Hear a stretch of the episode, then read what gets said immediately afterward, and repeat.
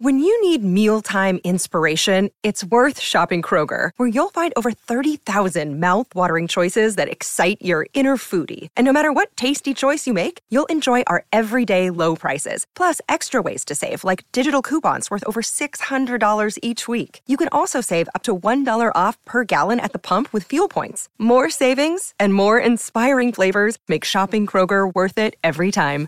Kroger, fresh for everyone. Fuel restrictions apply.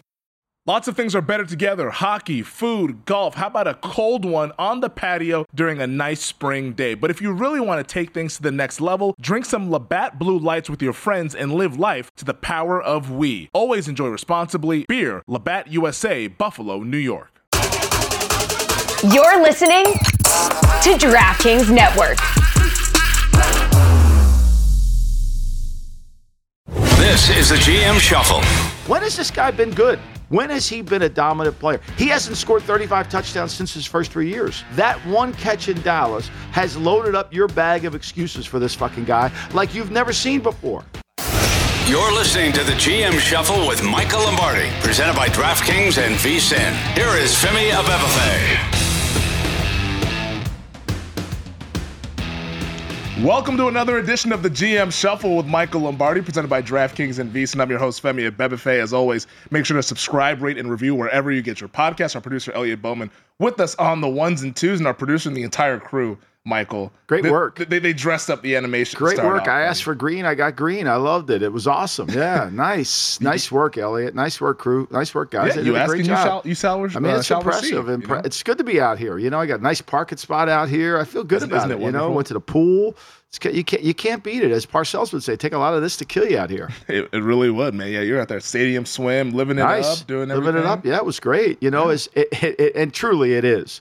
So you know, one of the great things about Belichick is he can always put things in perspective. So whenever he would young players would come in, mm-hmm. right? You know, we're you're in Foxborough, Massachusetts, or you're in Cleveland, Ohio. The same thing. It was the same speech, right? And there's always these young kids come to town and they're always looking to go somewhere where they shouldn't go. Okay. Providence is a huge strip t- strip club town. Mm. Okay. Cleveland had their element of it at well one time. So, you know, Belichick would give the talk all the time of the trifecta. You know what the trifecta is? I do not. The trifecta is assholes, women, and liquor. When you add those three things together, you get the trifecta. Then you're going to get your ass in some kind of trouble. Right? The stadium swim is truly the tri. It's the mecca of trifecta. Okay, it's the. I mean, it's incredible. It's incredible to be out there, but it's the mecca of the trifecta. Now, Belichick would tend to change the word of women to something else. I'm going to keep Yep. it clean Yep. here. Thank you. However, however, it's the mecca. You got alcohol, assholes, and women. And It's the trifecta. You can't you can't make an excuse for I'm that. not- I know you got a I'm bag not full of excuses today. I heard him on the pre-show. I'm not I making heard him. I know. Femi's I'm- got him. He's got a bag full I'm of them. Dr. I'm- Femi. I'm, I'm- going to start calling you Dr. Femi. I'm going to defend Stadium Swim. I don't think it's, it's, it's exclusive just to Stadium Swim. That just might be Vegas in general. Oh, I think it is. But I will say this about Stadium Swim. They do a great job Mm-hmm. of trying to take away the asshole factor. yes. They do a tremendous job. I mean, And it's a difficult one here. It- it- no, it's completely difficult because I got to tell you something. You know, I mean, I'm at a part in my life where I feel good about my life. You know, and I and I'm, I look at the the pricing. I'm like, holy shit, that that's. And there's nobody out there other than me and Bill Berman looking at the price. Like nobody's looking at the pricing. Oh, like they're just ordering bottles of Stoli. Like it's no big deal. Like when the alcohol's flowing, so does the money. I mean, if, if, if barbershop, my father would, if he would have been out there, I mean, he, he'd have had a glass of water and left. Like, there's no chance he's buying anything out there. He looked at that menu and there's no way he's buying anything. Well, you might be able to afford a lot with the contract that Odell Beckham Jr. just signed Nice yesterday. You like yeah. that one? It's a good transition. Oh, my Odell God. Beckham Jr. signs not with the New York Jets, who he was supposed to meet with today. He goes and zags to the Baltimore Ravens. Wouldn't you? One- I would as well with the deal that I'm about to read off to you right now. One year deal worth up to $18 million. It's a $13.8 million signing bonus, 1.165 on the base salary, $3 million on reachable incentives, Michael. Your thoughts to this contract that we just saw the Ravens Well, ink with I, Odell I, I don't believe it's. I think it's a one-year deal. It's really probably a five-year deal that voids after one, Okay. because I can't imagine they're going to give him 13 million to sign, and have that cap number. Now, I can't imagine they're paying Ronnie Stanley 23 million in a cap number. The guy doesn't even get on the field. Mm-hmm. You know, you, you, you know, he barely makes it out there. It's give or go. Good player, but he never is on the field. So I can't, especially where they are. But to me, Femi, this is about this is really about the power of public relations. It's really what it mm. is. It's the power of PR. I mean, if the Raiders would have done this as much as people dislike Josh McDaniels, he would have been destroyed. Oh my God, it would have been destroyed. What a stupid contract, right? What a dumb. Co- How could they do that? The Raiders are ridiculous. The Ravens do it. And with Odell, who also carries a lot of political favors for one catch, you've got a bunch of excuses in your bag for him, too. Like, I want to ask you a question, Yep. Dr. Femi. When has this guy been good besides his first three years when he scored 35 touchdowns? When has he been a dominant player? He hasn't scored 35 touchdowns since his first three years when you add up all the years together. He hasn't had an over 65% catch r- percentage, okay, which is the most critical thing in football. I throw it to you, you catch it. It's similar. Eh, eh, it's like Belichick again tells receivers, look, it's your fucking job to get open and run with the ball, catch the ball, get open, catch the ball, and run with it. The only three things you got to do. Mm-hmm. Okay. So when we throw it to you, you got to catch it. 65, he hasn't been over 60, he was 70% his rookie season. He hasn't gone to 65. That one catch in Dallas has loaded up your bag of excuses for this fucking guy like you've never seen before. Like you've never seen before. Like this guy, oh, it's Odell. It's Odell. Like after since he's been in the league, there's nobody driving to the stadium saying, "Oh my God, how am I going to stop Odell? I can't believe it. it's Odell. It's Odell. What am I going to do? I got to roll the coverage. What am I? Are you kidding me? 13 million on a one-year deal. If any other team did this without the political capital that Baltimore has, and they've got it. I mean, truly, they have it. They could control the Southern primaries. They have it. We'll get into the political capital of the Baltimore Ravens, but to your point, Odell Beckham Jr., the catch rate has been in the 50s ever since his first three years, ever since his first year in the league. Now, I don't think he's the good player that we saw those first three years. I think he's like a solid to good wide receiver too. And that's where he was with the Rams. You just paid him like one. and, and that's the issue. And I, I agree with you. They paid, they overpaid for him, but I don't think you're getting. I don't think he's a bum. Oh, oh, I don't think he's a bum either, but I don't think it's a a, solid two. I don't think he's turning your franchise around. Just No, ask all the not. people in Berea, Ohio. You think he turned their franchise around? Of Well, course not. Of I- course. Now yeah, here yeah, comes yeah. the excuse. Well, let's Here- be honest about Berea, Ohio. There was other factors as well. Maybe the guy oh. throwing him the football. Okay, so all right, let's talk about Lamar. Let's talk about Lamar. If, Yep. if I were the GM of the Baltimore Ravens, or if I were the GM of the Colts, if I had a chance to have Lamar on my team, who I've watched since he was a sophomore in college, I would have a bunch of inside receivers. I wouldn't really give a shit about the outside part of the field. They do in Baltimore. There's some preoccupation. You know, we go, remember they brought DeSean Jackson in, going to save the franchise, right? How'd that go out? How'd that work out for him? They drafted Hollywood Brown, then traded him. They then traded him, a little receiver, right? They, tr- they draft Hollywood Brown, trade him. They draft Bateman. They probably hate Bateman by now. I mean, like, I don't get this. Like, to me, with this draft, I would build a team with big receivers, yards after the catch receivers that can break tackles, not get hurt, because mm-hmm. he's really good at throwing the ball in the middle of the field. To me, Lamar Jackson is a numbers to numbers thrower. You throw the ball outside the numbers, it's not going to be good. You throw it inside the numbers, he's very accurate. And he can throw the ball in rhythm and on timing. So, like, you're not building a team around him. Like, this signing, oh, he and Lamar FaceTime. Oh, that's uh, that just really warms my heart. I mean, that really warms my heart. They FaceTime. Like, seriously. Well, do you think it factors into the Ravens bringing Lamar Jackson back? Like, is this something that they did as a favor of, hey, Lamar, we will get you another quote Let me, unquote all right, let me ask you and a then question. try to like let me ask you a up? question with a question. Do you Okay. think any of these guys who've made billions, who've made billions, and Steve Bisciotti's made 1000000000s Mm-hmm. do you think they're given 13 million around as a favor? I mean, I don't. Why would Do he you do it think any billionaire just t- tosses Well, 13 you billion? just read off the catch percentage numbers. If it wasn't for the production, then what else would it be? I- I- well, they have a perception that he's greater than he is. They're, they, they're falling trap to the Odell factor. He convinces it. Look, the worldwide leader is going to talk about it for the next 17 days. I mean, we're on, you know, oh my God, they got Odell. They got Odell. He's going to make these plays. It's Odell. Has anybody watched how many drops he's had? To, now, get your bag out. Get it out. how many drops this guy's had for having great hands? Ask people that watched him in Cleveland. Do you think anybody in Cleveland shedding a tear that he left? Of course they're not. He was not good. His catch percentage, what is it on his career now? Sixty percent. You know what's going to happen next? It's going to drive me absolutely. You know he belongs in the Hall of Fame. I did a No, my- nobody's making that case. Oh, you, oh, you, God, damn, you wait. Nick Wright will be at, Nick Wright will be leading that campaign. I did it. My first pot I ever did Yeah. was called uh, uh, uh, we. It was with Nick Wright. It was uh, you, you know, and, and it wasn't GM. It didn't have a GM in title. It was how to. It was like become smarter GM, something like that. I forget. But he, I spent the whole off year that year about him talking to me about how great Odell is. I mean, there's a move. There'll be a movement to get him in the Hall of Fame. Make me smarter football. Make me smarter. Yeah. Like it, it didn't make me smarter because I'm listening to him tell me about how great Odell is. And I like Nick. I think Nick does a great job. Nick gives mm-hmm. out opinions. I, I'm not going to argue. Look, I think the thing is, what we cheat ourselves in the media is nobody gives opinions. Nick Wright gives them. Okay. he does. Yeah, he does. That doesn't mean I got to agree with him. We can have, di- to me, it's good to have disagreement. So he gives them out. But he's on this Odell train, and I'm sitting there listening to it like, are you kidding me? That that Hall of Fame train's coming. Man, It's the land of hope and dreams. That fucking train will be coming down. This is a joke. If anybody else in this league did this, if, if anybody else in this league did this, if this is more of an Arizona Cardinals move than it is a Baltimore Ravens move. This is a Steve Keim special. Well, that leads me to my question because Eric DeCosta has now been the general manager for the Ravens for what two years, I believe now, two or three years, however long it's been. Uh, Are, are we sure that he knows what he that we know Well, he's doing? Like, is he, I think good? I think Ozzie signed an extension. Of, uh, I was told Ozzie. I mean, Ozzie's still in the building, but Ozzie's going to let them do it. I look.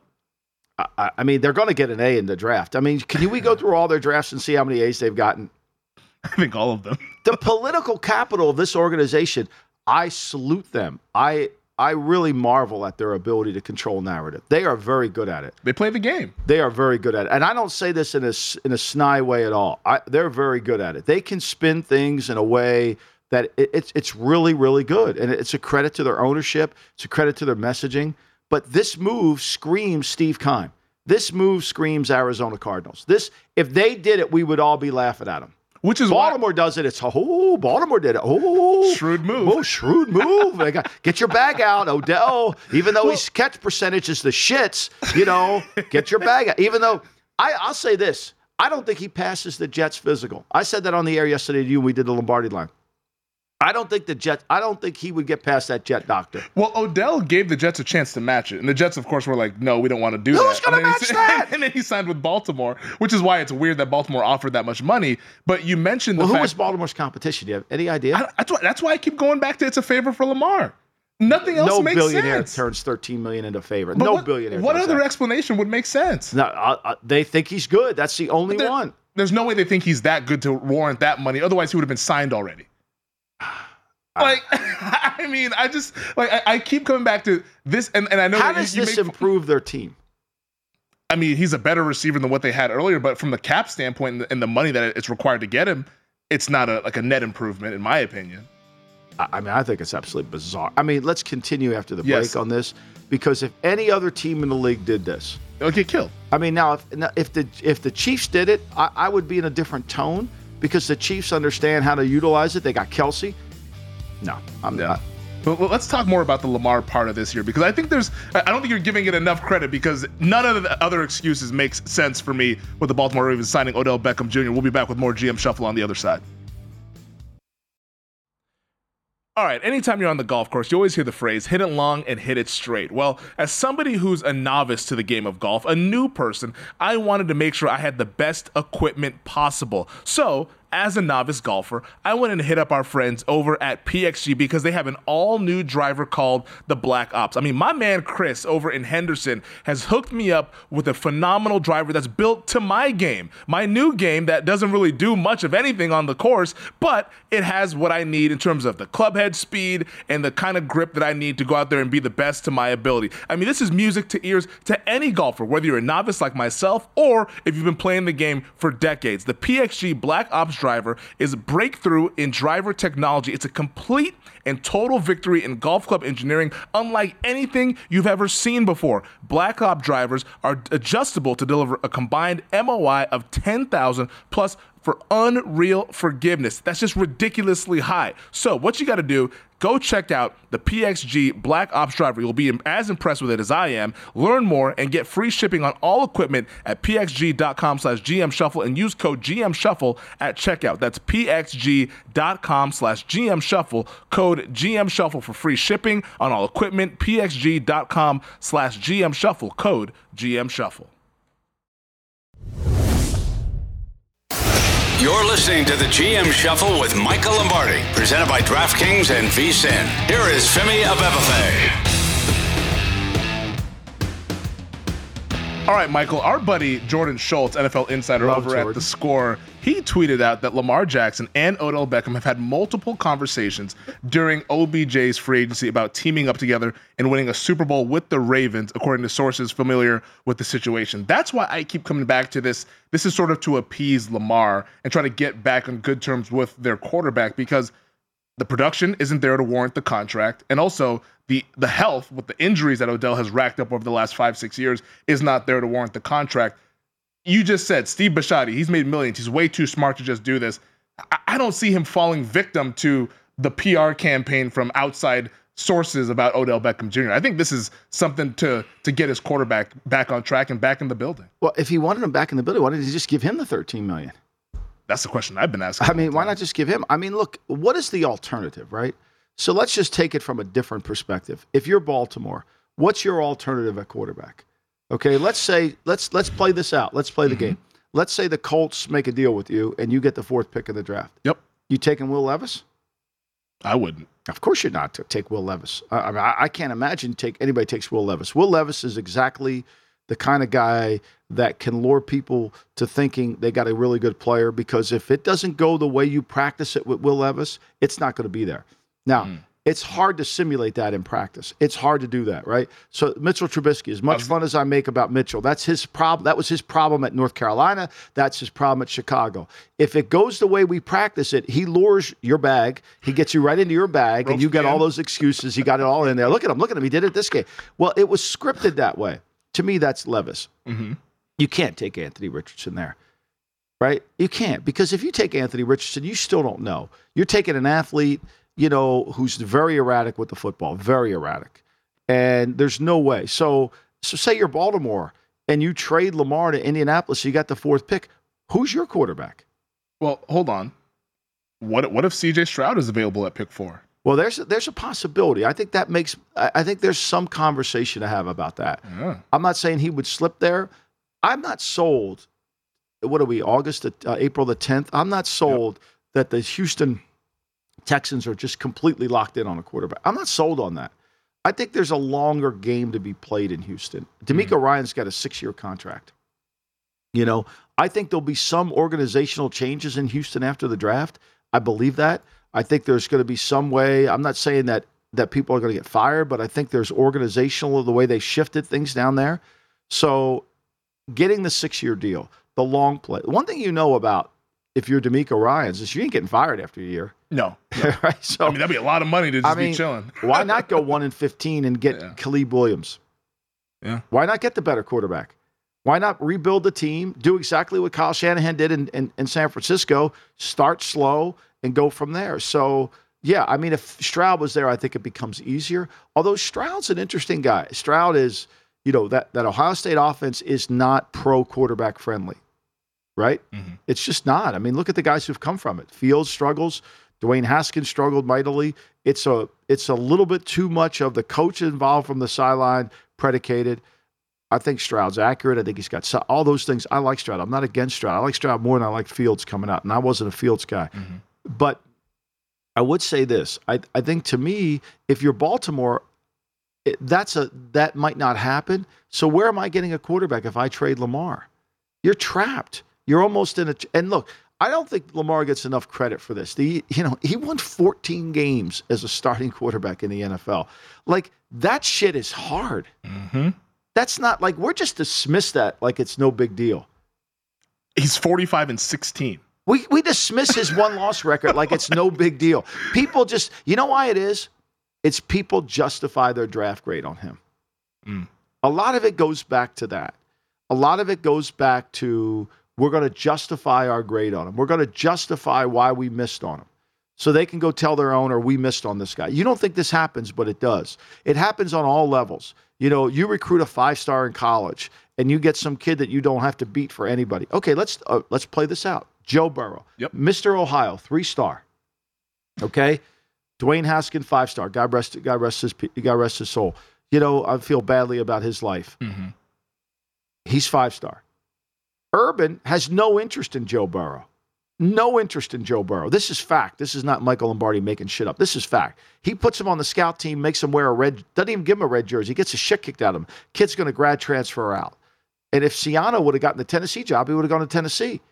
But the, of course, they had the, the the uprising in Tennessee. And he doesn't get that job. So anyway, so he goes to LSU. There's no comparison between the two. But what happens to us in personnel is our our bias doesn't end. We don't grade players from what we see. We grade players from what we think. And so hmm. this is what perpetuates it moving forward. And so everybody's sitting there, well, Lamar, you know, he should have been a receiver. He should have been this. The guy's got what? Did you just say 49 and 14? 45 and 16 as a starter. 45 and 16. That's that, that's an incredible record. Like that, like that's Tom Brady level. Like that's the, the- that's and winning don't tell me this is the, the greatness of the Ravens. Like, watch the freaking games. Well, that's okay? what the PR campaign will tell you. yeah, like watch the games. Like, And I go back to, and and sorry to cut you off, but in 2018, when they were starting Joe Flacco to start that year, they had just drafted Lamar Jackson. They're like, okay, but we want to bring him along slowly. Flacco starts playing poorly. The Ravens hadn't made the playoffs for, I believe, two or three straight years. It could have been bad for John Harbaugh and all those guys if they don't put Lamar in the, into the lineup, and he also helps them win the division that year, going six and one down the stretch. Like, like he saved a lot of jobs, I think, in Baltimore. uh, yeah, I- and I think to me, look, the kid is again, he's being penalized for everybody's draft report. And people are like Neville Chamberlain walking around with their draft grades. You know, when he had the Munich agreement saying Hitler's not coming, I got it right here, right? They're all walking around with their draft grades. Like they're they're saying like, "Oh, see, I told you so. I told you so." Mm-hmm. Like that's bullshit. Like watch the tape. Like the, you drive to the stadium on Sunday morning and you're worried about this fucking guy. You, now you could say he's going to get hurt. Okay, great. They're all going to get hurt. Yeah. They all get hurt. I mean, you know, but he's a hard player to defend. And if you built the team around him the right way, again, more under center, an outside inside zone, big receivers, yards after the catch, forget about vertical speed on the outside. He's never been a good nine route thrower. He's been a good post thrower. He's never been a good nine route thrower. I mean, so you got to understand where he wants the ball. So, and and again, Odell doesn't fit. They, they can take all the snapshots they could. talk. to me, Odell doesn't fit for that. I, I don't see Odell being an inside physical receiver because look, the other thing about Odell, he can't stay healthy either. Nope. I mean, how how That's- ironic is that? now let's just put that in perspective for a Mhm. second. They don't want to pay Lamar because he gets hurt. They got no problem paying Odell and he gets hurt. Nobody's going to ask that question. doesn't doesn't make a lot of sense. Which is why, and I've been harping on it. I think this is back to appeasing Lamar Jackson. Now, I'll walk down the road with you. You just talked about how, let's say they make the trade with Baltimore, they go up to number four, and there's no quarterback there that they like. They take, let's say, a defender or whatever, one of the good defensive guys on on the defensive line. Tyler Huntley is the quarterback with with with Odell Beckham Jr. And Huntley, I get it. He made the quote unquote Pro Bowl. He's a solid backup player and then will come in and be a good spot starter. But I don't think you're expecting Huntley to be your 17 week starter. No. Like I mean, that, like that's not something that I think a team is expecting, or at least a team that's expecting to go to the playoffs, which is always the expectations with the Ravens. do you remember in 2019, uh, that was the last time your man uh, played 15 games in the league? That was your guy Odell. He played. He was targeted. Remember how many times he complained about he wasn't getting the ball that year? He was targeted 133 times. He caught mm-hmm. 74 passes that year. Okay, so like, can we please stop the nonsense that you know we're not trying to get the the Cleveland wasn't trying. Now you can say Baker Mayfield stinks, and I, I'm not going to defend Baker mm-hmm. Mayfield here. However, that being said, if it's Huntley, that 133 to 74 is not going to be at the that's that's not going to be good. Like Huntley's not getting him the ball No. on that. They're not. First of all, they're not going to they're not going to target Odell 133 No, they're not gonna throw times. So they must know something that I don't know and you don't know that Odell. Maybe they know no one's going to offer Odell, and he's coming back to sign the tender. Oh, you mean Lamar? Sorry. Yeah, Yeah. that no one's going to offer Lamar, and he's going to come back and sign the tender. that could be it. They could run it back for say, hey, let's let's just patch things up for 2023. and let's go and see how this thing works. And, but you we, we've talked about if he plays on that tender, we're right back here again next year. Yeah, we're. I mean, Like, what do we do? look, I, I you know when you when you go through when you go through the the the uh, when you go through just when you look at the uh, the contract for the great one, uh, your boy uh, Kirk Cousins, Mm-hmm. which you don't. It's I not mean, my boy. Yeah, I know you don't have as many excuses for him as as you typically Well, do, but the tape but- speaks for itself with him. I mean, you know, he signs a four-year deal in 12. Mm-hmm. So he gets in 2016, he gets 20 million guaranteed. Yep. He gets 24 guaranteed in 17. He gets 84 guaranteed in 18. He gets 66 guaranteed in 20, and he gets another 35 guaranteed in 22. So over his career, he's had 230 million dollars, of which 229 are guaranteed. Can Lamar call and say, Kirk, what's who's your agent? Well, but but this is a this is the effect of staying on the tender. Play, just playing it out. Right. But see, nobody sits there. Everybody says, and Steve Bisciotti's right. I don't want to pay fully guaranteed contracts. I'm sure Minnesota That's- doesn't want to pay fully guaranteed, but they did. They did, yeah. They did. You know, do you think the Rams really wanted to pay 57 million to, to Matthew Stafford for the next two years? Give a, let's get, let's take lie detector test on that and see if they think they want to pay that. Like, come on, you He's- know, he's a stalwart of the organization. yeah, like what they told okay, us. yeah, uh, they trying to trade his ass, and yet you know they want to get away from the 57 too. So let's just let's just be real. To me, like I've said many times, if the Rams weren't trying to trade Stafford, they they should all be fired for malpractice, because if they're not, they're not trying to win. That that mm-hmm. to me, instead of saying that's a negative, they should have stood up and said, "Yeah, you're damn right we are," because he sucks and he's going to get hurt. Well, they, well, they can't say that because he's still going to be their guy. I but- understand yeah, that, yeah. but I'm just saying you got to be Yeah. proactive with it. Yeah, they, they, they had to put out the But- spin out there. But but like Lamar, I mean, you're paying Kirk Cousins 229 million. Lamar, but again, it goes back to Lamar and when he came out and people's perception. And I told you I was right about Lamar. Look, he's no good. You know, we all instinctively do that. You know, it's like Josh Allen. I wasn't. I thought Josh Allen's accuracy wouldn't change. It mm-hmm. did. Okay, but there are still times when his accuracy is a problem. But that doesn't mean he's not an elite player. That doesn't mean I was ro- right on him. That mm-hmm. means I was wrong. I, I was really wrong. But there are times when it shows up, right? You got to mm-hmm. be. You got to be. Bi- you got to remove your bias up from it. Like I was wrong on Allen. I was right to a degree, but totally the guy's an elite player. And I think a lot of this is a lot of these owners who had teams that passed or said, "Why didn't we take Lamar Jackson?" And then you got to have some sort of an excuse as to why you didn't. Exactly right. Got to justify it. Uh, it's it's all fascinating with Lamar Jackson, and now Odell Beckham is in this cocktail down there in Baltimore. We'll see how it all works out. On the other side, I want to talk about these quarterbacks that are coming out here. In particular, Bryce Young, who's visiting the Panthers next.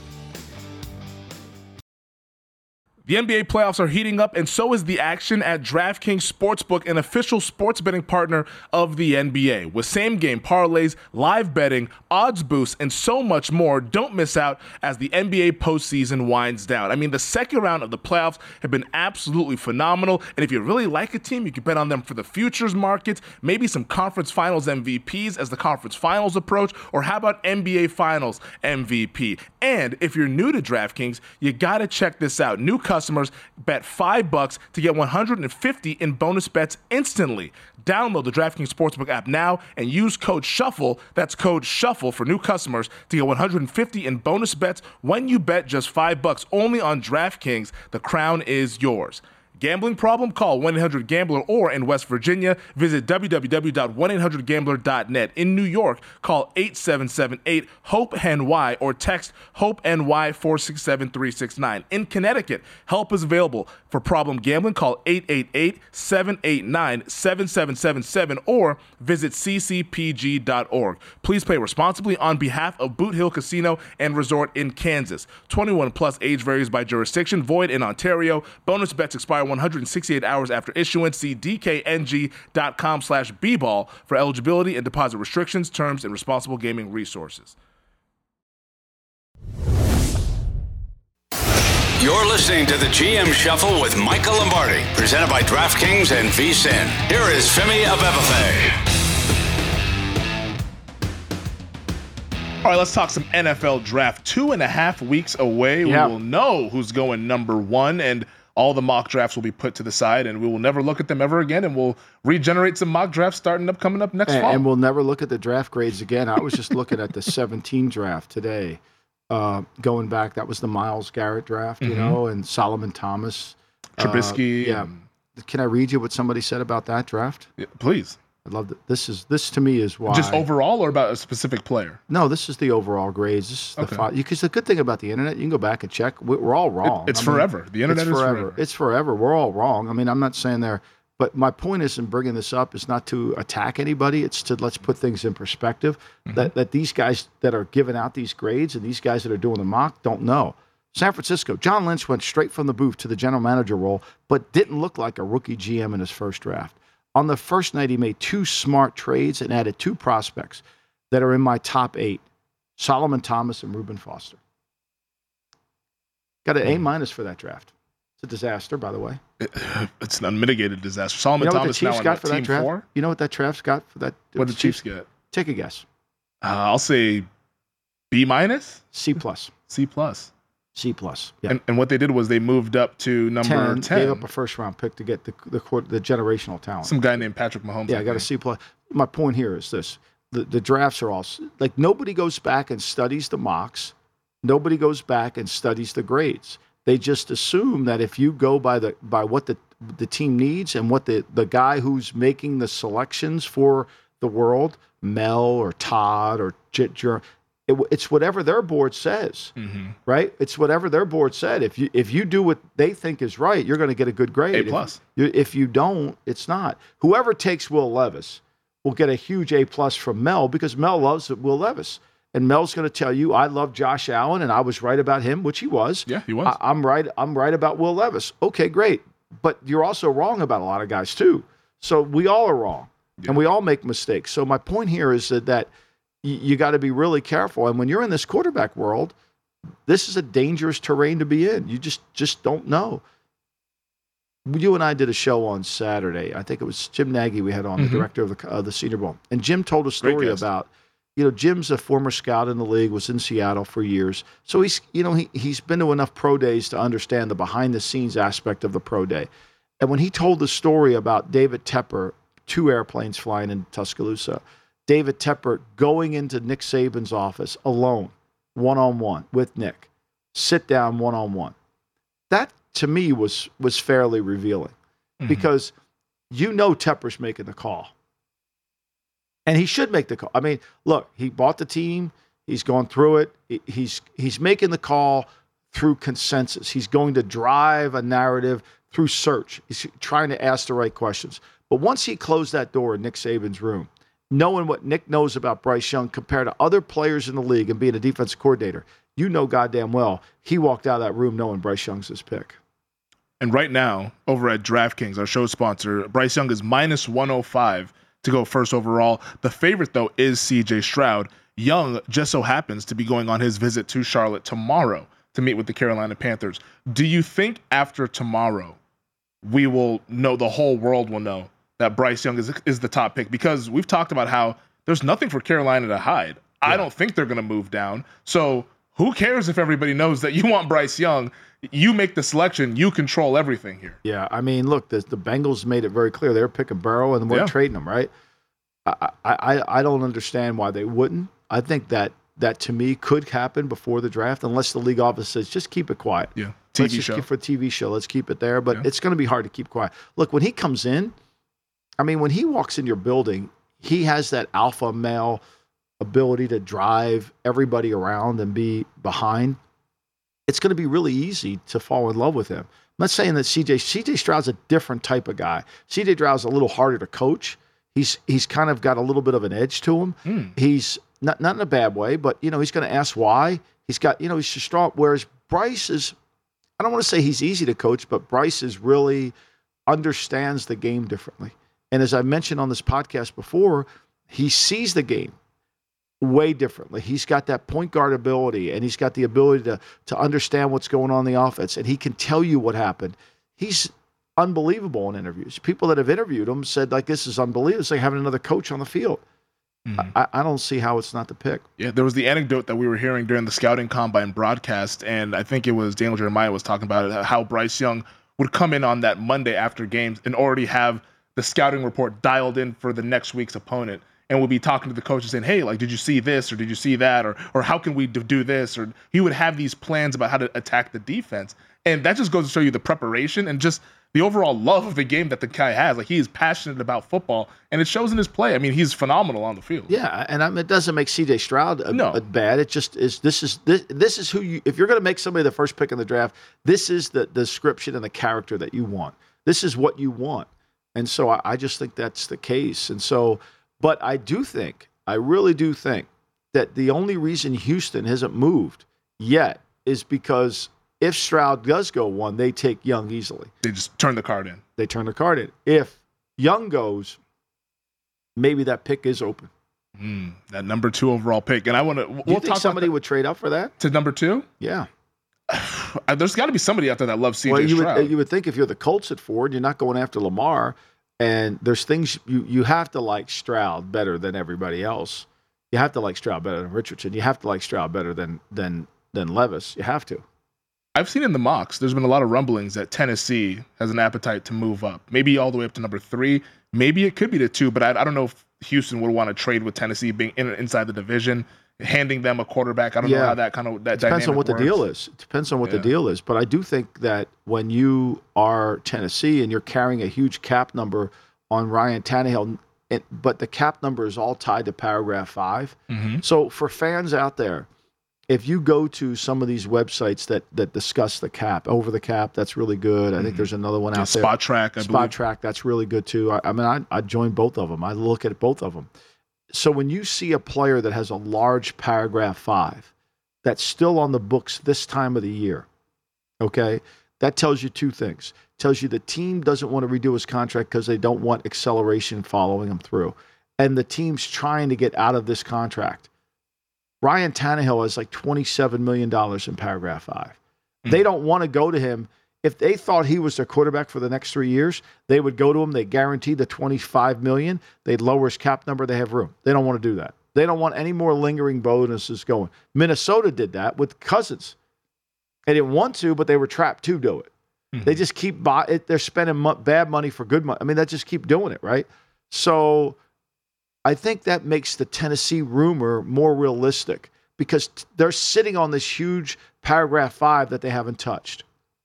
And if they draft Richardson or if they draft Levis or if they draft Stroud, they can dump the money and then they could pick and they dump them in June and now they've kind of got their cap back in order. Mhm. And they would have their quarterback and wouldn't really need to be panicking, But right? would they have their quarterback? See, that's Well, the question. Is like They would have a quarterback. Okay, like let's take the Colts for example. The Colts say, okay, we're going to stay at four. We'll we'll pick Will Levis. Okay, everybody will say they have their quarterback of the future. I would say they're doing the same thing they've done every year, which is a one-year player.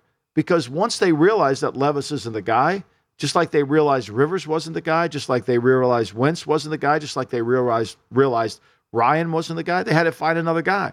When you pick Levis, you still need a quarterback. You still need one. There's too many flaws. You still need one. So all they're doing is shifting their model from veteran to rookie. Now, the rookie they'll give two years, three years. Mhm. But whoever makes that pick won't be around for three years. Mm. So let's say they pick Anthony Richardson. Yep. And they have all the people, all the coaches, all the co- like. I, I would bring a tape recorder to the room because I know how coaches operate, right? So bring a tape recorder to the room and say, okay, what do you guys think about Anthony Richardson? I think he's going to be great. Stand on the table. Yeah, we can make this work. Because what would happen is if we take him, okay, two years later when I'm fired, they're all going to sing the song. I never wanted to take that son of a bitch. He's the worst player I ever saw.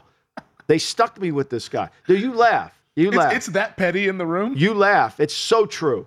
Anybody who's in the league that's listening to this knows this is 1000% true. Cover your ass, I guess. The, the, every guy in the room will say, I never wanted. They stuck me with this guy. You know, I mean, I, I told him he wasn't going to be able to do it. They just wouldn't listen. That's why when you make them stand on the table, no, no, no, nobody stand on the, no. Well, you know, then they're going to start couching. That's what happens. You think you have buy in, you think you have alignment, but what you have is people on the same page. See, there's a difference between being on the same page and being aligned. Aligned means you agree you're going to fight through the obstacles. Being on the same page means it looks good right now. Mm.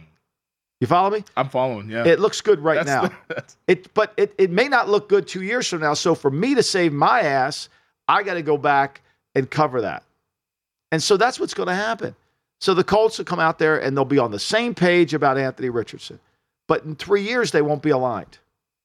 so it's like a get along to play along, essentially, Exactly right. To get through the moment. to get through. Yeah. And then they got their quarterback on their depth chart. We got a quarterback. But then two years, they still need a quarterback.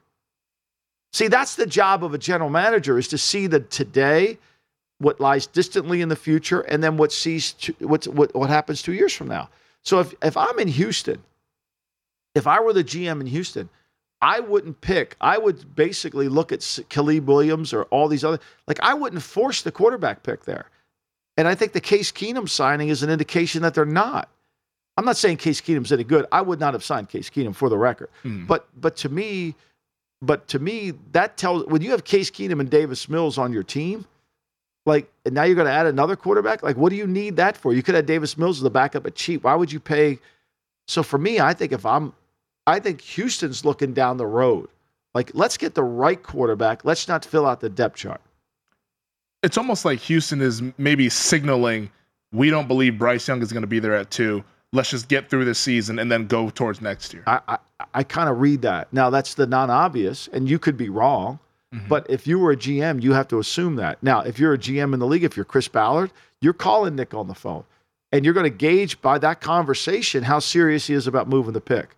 If he says to you, if, a, if the guy we like's there, we're not moving, you know he's, he's talking about Bryce Young. If the guy we like's not there, we're probably we could move it. I don't know if we would, but we could.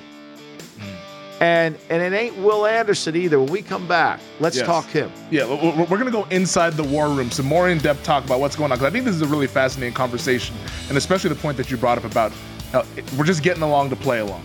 But then two years down the line, Nobody's along. Nobody's aligned. I, I always said he would be bad. That's right. Oh, I've heard that. So I don't know why the fuck we picked this guy. More GM shuffle on the other side.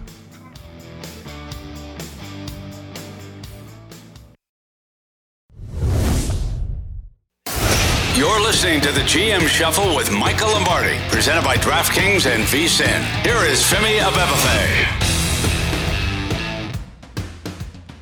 Boy, we've really cracked the code here on the GM Shuffle. Going inside the war room, obviously Michael Lombardi, our front office executive here, has been in many of war rooms leading up to NFL drafts. And I think for fans, it's awesome to peel back the layers here because we see all the mock drafts, and, we, and we've we pretty we've shit on mock drafts a lot here on the podcast. I'll be frank Well, about it. well, well, but, well, we should. But and, and that's the point I want to ask you is that inside the room, when you're one of those 32 teams, are you using those mock drafts to kind of maybe gauge, okay, maybe this is where that team might go, they could go here, or is it just all from the pro day circuit of talking to people from around the league? I think it's talking to people, understanding what the true needs are, knowing the depth of the team, and and then trying to understand the modus operandi of how they behave. Really have a profile for every general manager, how he behaves, how he trades, what he does through history. Mm-hmm. And then you also know that what you do with the mocks is you take all the data that you can collect from them and throw them into a, a, a sort system and come out with a rating for the player based on mocks. So you, for example, you you know you're gonna you want the top 100 players based on mocks. Okay, so you know that if you're a team picking in the 20s, that you're going to get X amount of players. Like how many of these players could we get out of 100? And so you're trying to kind of gauge it. Like what's the realistic time we have to pick Washington, the tight end from Georgia? You know, where where's his range? You're not saying, you know, so if we pass him here, will we have a chance to get him there? It's a little bit of playing pool. We're going to make this shot. We got to set the cue ball up for another one. And you you don't fall in line to the rhetoric. Like I, I talked to two or three teams. Like I keep asking everybody this question: mm-hmm. What tape am I missing on Will Anderson? Because everybody has this guy as an elite elite player. Like he's the the Von Miller. He's Bruce. Watt or something. He's Bruce Smith. No, TJ Watt. He's not. I mean, TJ Watt's college tape was better than his, but TJ Watt, what did he go like tenth? It was, right after Taco Charlton for the Dallas Cowboys. uh, you know, eh, sure. That Yep. was in the twenties. Yep. It was in the 20s, Mhm. right? So, like, I keep asking, like, what tape am I missing? So, what one year we were in the draft room, the great Dom Anile, who I love to death, he loved Chester McGlockton. He loved Chester McGlockton for good reason. Chester was one of the most dominating players you could ever watch on college tape. Problem was Chester was really hard to coach. Chester wasn't in love with football. Chester played football and played part time. He walked off the field of the of the uh, one of those bowl games in Orlando, the Citrus Bowl, I think it was. He just left the field because he got fed up with the Clemson coaching staff and he left. So we set the board to Chester. And so everybody then had to match up to Chester. Well, but Chester was such an underachiever that there was the board was fucked up. And so I like by halfway through doing the meetings, I'm like, look, we either got to adjust Chester or we're going to have a fucked up board. Like this is wrong. So uh, uh, so Will Anderson, wherever you wherever you put Will Anderson on your board, where are you putting Darnell Wright from Tennessee? Because he kicked Will Anderson's ass. So don't tell me Will Anderson's better than this guy. Don't tell me that because it's on tape. I'll, we can sit here and watch Yeah. it, right? We can sit here and watch the goddamn thing. So whatever grade we give Will Anderson, we're going to give Darnell Wright. Well, he didn't have as many consistent games. Okay, well, let's watch all of Will Anderson's consistent games. Like I think Tyree Wilson, I think Myles Murphy, the kid from Clemson, I think those two guys are thought of more of higher potential and ceiling than Will Anderson. Because I keep asking the question, what tape am I missing on Will Anderson? And what's the answer? No, you're not missing anything. You're not missing anything. He's not a dominant player. That, I get that from everybody. Oh, he's not a dominant player. He's no. He's nowhere near any of those guys you're talking about. But they're letting this perception carry away with it. You follow me? Mm. You know, Will Anderson's like a god. Like like the the best player in the draft, regardless of position, is Jalen Carter. And that's that. That's it. Now Bryce Young's the best player in the draft at quarterback, and that value brings him up to be the best player. But one two is Jalen. It's Bryce Young, Jalen Carter, like that, and then all of a sudden you're now down to another level. Like that's it. Like those are the two guys that Those you are the could two blue chips. you could say those guys, if they play the way they played in college and their character is, Young certainly is, well, I'm not sure on Carter, they could potentially have a gold jacket, like your boy Odell. They could potentially have a gold jacket. It's. I almost think because it's almost like the these guys are playing possum with the media narratives, to where like you mentioned like the Will Anderson stuff. They're saying, no, they're letting the narrative carry on. Why would you correct them? Because you could push down a good a player that's maybe just as good or maybe. Have you heard Myles Murphy's later on. name mentioned at all? I've heard that he was falling based off of what we've seen from college football tape, like from like from what we saw at the end of the college football season. It's like, oh, Myles Murphy might go out of the top ten or might do this and that. Or How about. Tyree? Now Tyree Wilson's got the foot injury, so he's Yeah. going to come back for a lot of rechecks this week, which will be interesting. That'll be big for him. but he didn't work out. But he's you know he's guy's six six, he's two seventy, can run from the edge. I mean, like like nobody wants. So if just hype, let's say let's say someone takes Tyree Wilson over Will Anderson, they're guaranteed to get a D in the draft. 100%. Guaranteed to get a D. Just like Jacksonville taking Walker over Hutchinson, hmm right? Like it makes no sense because we've all told you you have to take Hutchinson. But that doesn't mean Hutchinson's better than Walker. Maybe Walker is better. I think there's a lot of that going on. Well, I think the Detroit people will say, "Well, did you look at the sacks for Hutchinson this year and all that stuff?" But I mean, it's a career is more than one season. It's more than one. I mean, Walker's a really good player. Yeah, I think he's got a lot of untapped potential. There's no doubt he has a lot, of there. on Uh, our buddy Jim Nagy, executive director of the Senior Bowl, who we talked about in the last segment, he tweeted this this morning, and it kind of goes in line with what we've been talking about. He said, "One thing has become clear on calls around the league past couple of weeks."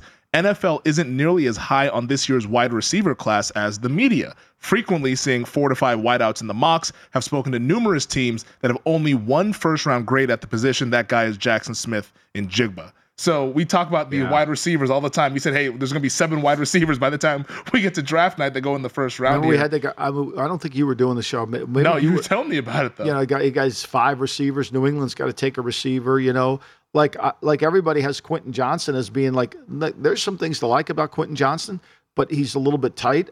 You know, I mean, Zay Flowers is making a lot of trips. I mean, is that really what is he in? See the the perception we we we don't understand about these receivers is to be a number one receiver in the NFL, you got to be elite. You got to be mm-hmm. able to win against rolled coverage. You got to be. You got to be. There's only about three or four of them. There's not a lot of them, right? There's some good ones, but they're not. They're not number ones. what did your boy say? He said there was like about 18 to 20. What- He said 18 to 20. Yeah. There are at mm. least 18 to 20 number ones. See, that's the problem. I'll take one of them. yeah. I don't know who they are. You can't name them. You know, you can't name them. So, like, oh, New England's got to take a wide receiver. Well, they're not, you know, no, they don't. No, they don't. They don't have to take a receiver. It's I I, I, think he- I think I think he's right. I think I think I think where this draft is really strong is in the tight end market. Mm. You know, and I was big on, I was really high on Michael Mayer for from Notre Dame and, you know, TV scouting. And I would say probably watching his workout at the combine, watching his senior tape, watching his, I, I have become less enthralled with him.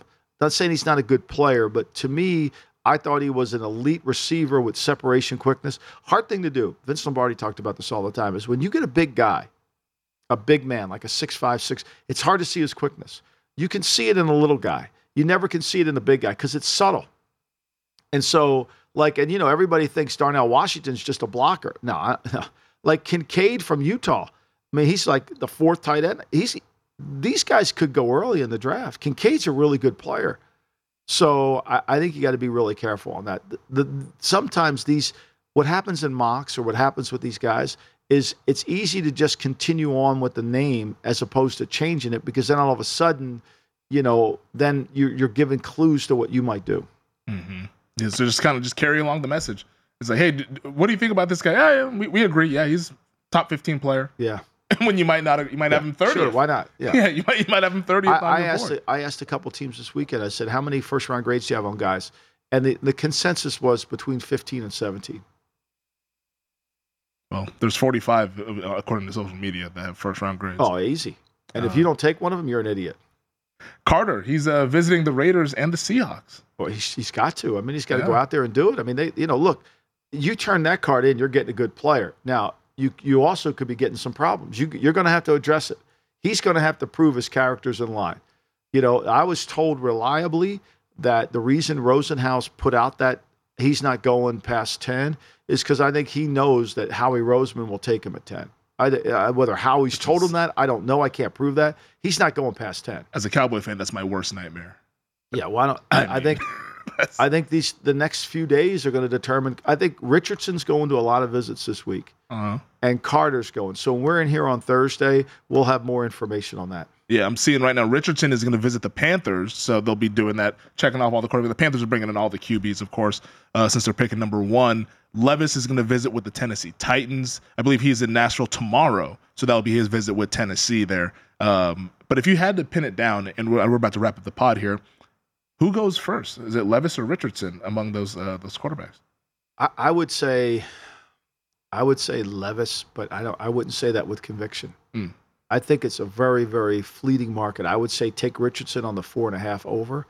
You know, a lot of it's going to depend on what the Colts want to do. If the Colts just say we got to take a quarterback because we need a quarterback, I don't know how you could. Because if they take Richardson, he can't even play for him next year. He won't even play for him next year. Feels like there's a mandate almost for the Colts to take a quarterback, just Seems based like on it, the yeah. last four or five. I think they would be if they want to do that, they should trade back. trade for Lamar, maybe. I would. Get, That's what I would do. Richardson, oh, by the way, his draft prop, the over four and a half, you've been talking about that for about a week plus now, It was plus 200 earlier. Now it's down to minus 105. So a lot of people have been taking that over I, four. and a I, I don't think he's in. You can't grade him high enough to take him at four. You just can't. You just cannot do it. There's no grading system unless you don't have a grading system. Then you can do it. The draft, it's going to give us more clues, but I think the biggest thing that we're looking out for before Thursday's podcast is what are the tea leaves saying on Bryce Young and the Carolina? We know what we've been saying for about a month now. If you've been listening to the Chris Mortensen said the same thing. So Mortensen said the same thing. Schefter's been saying it. Daniel Jeremiah had it in his mock draft. A lot of people playing catch up, catching up to the GM Shuffle podcast with Bryce Young to Carolina. there you go. But we'll see what happens. Get your bag ready. That's your bag of excuses. Your boys in Baltimore. He's getting fitted. What is he? 44 regular? Yeah, Or is he- 44. Right. Yeah. What? How many games? Get, before we go, give me the total number of games he plays next year for Baltimore. If I was an odds maker, I'd set the number 12 and a half. Uh, I'd play under. Wow, no faith, huh? None. But evidence, past performance predicts future achievement. It's been since 19 that he's that he's played a full season. I mean, he could play. This is 2023. he could play you know. 13 and, and, and miss four games. That's a considerable amount of time missed. But you think it's Not as much as your boy Zion Williamson. I'm sure you got a bag full of excuses for his ass too. A hamstring that lasts 12 years. I've never seen anything. You know, he's like Ferris Bueller's. You know, in the movie Ferris Bueller, Zion Williamson's like Ferris. Bueller. You know that. You know, uh, uh, the, the car? Yeah. the car. They they kept it in there because they didn't want to put him out. That, that's Zion Williamson. He's the car in the Ferris Bueller's movie. We're just never taking it out. He's great, but we're never taking it out. Hamstring for four months. Four months. I've never seen it before. Unbelievable. Before we get out of here, I did bet Zion to win MVP before the season started. of course you did. I saw you at the window. You and Tua. that one I will I will confess to Zion. There's no Tua ticket. There was a Zion ticket. Clearly, that one did uh, did not work out well. But uh, I, I, made sure to get some of your boy Embiid, who's probably going to win the award Oh. coming up later on in a And few be out weeks. the here. second round. Yeah, well, we'll see what happens. NBA playoffs, Sixers and 60. Maybe they'll make a return. That does it for this week's edition of the podcast. We'll be back on Thursday, though, so make sure you stick around for that. We'll have more news and nuggets from Bryce Young's visit to Carolina and maybe something else that comes up here. Maybe we get a trade all the way up to number three there with the Arizona Cardinals looking to get we'll out of there. we do there, Tennessee yeah. might be uh, having their eye out there for a quarterback. But for our producer, Elliot Bowman, Thank you to him. Thank you to everybody at DraftKings and VSiN. Thank you to all of you guys out there listening and watching on the YouTube p- page. Make sure you comment if you watch on the YouTube page. Subscribe, rate, and review. Pump the numbers up. That helps us out here on the GM Shuffle podcast. But for Michael Lombardi, I'm Femi Abebefe. We'll talk to you guys on Thursday. We'll see you then.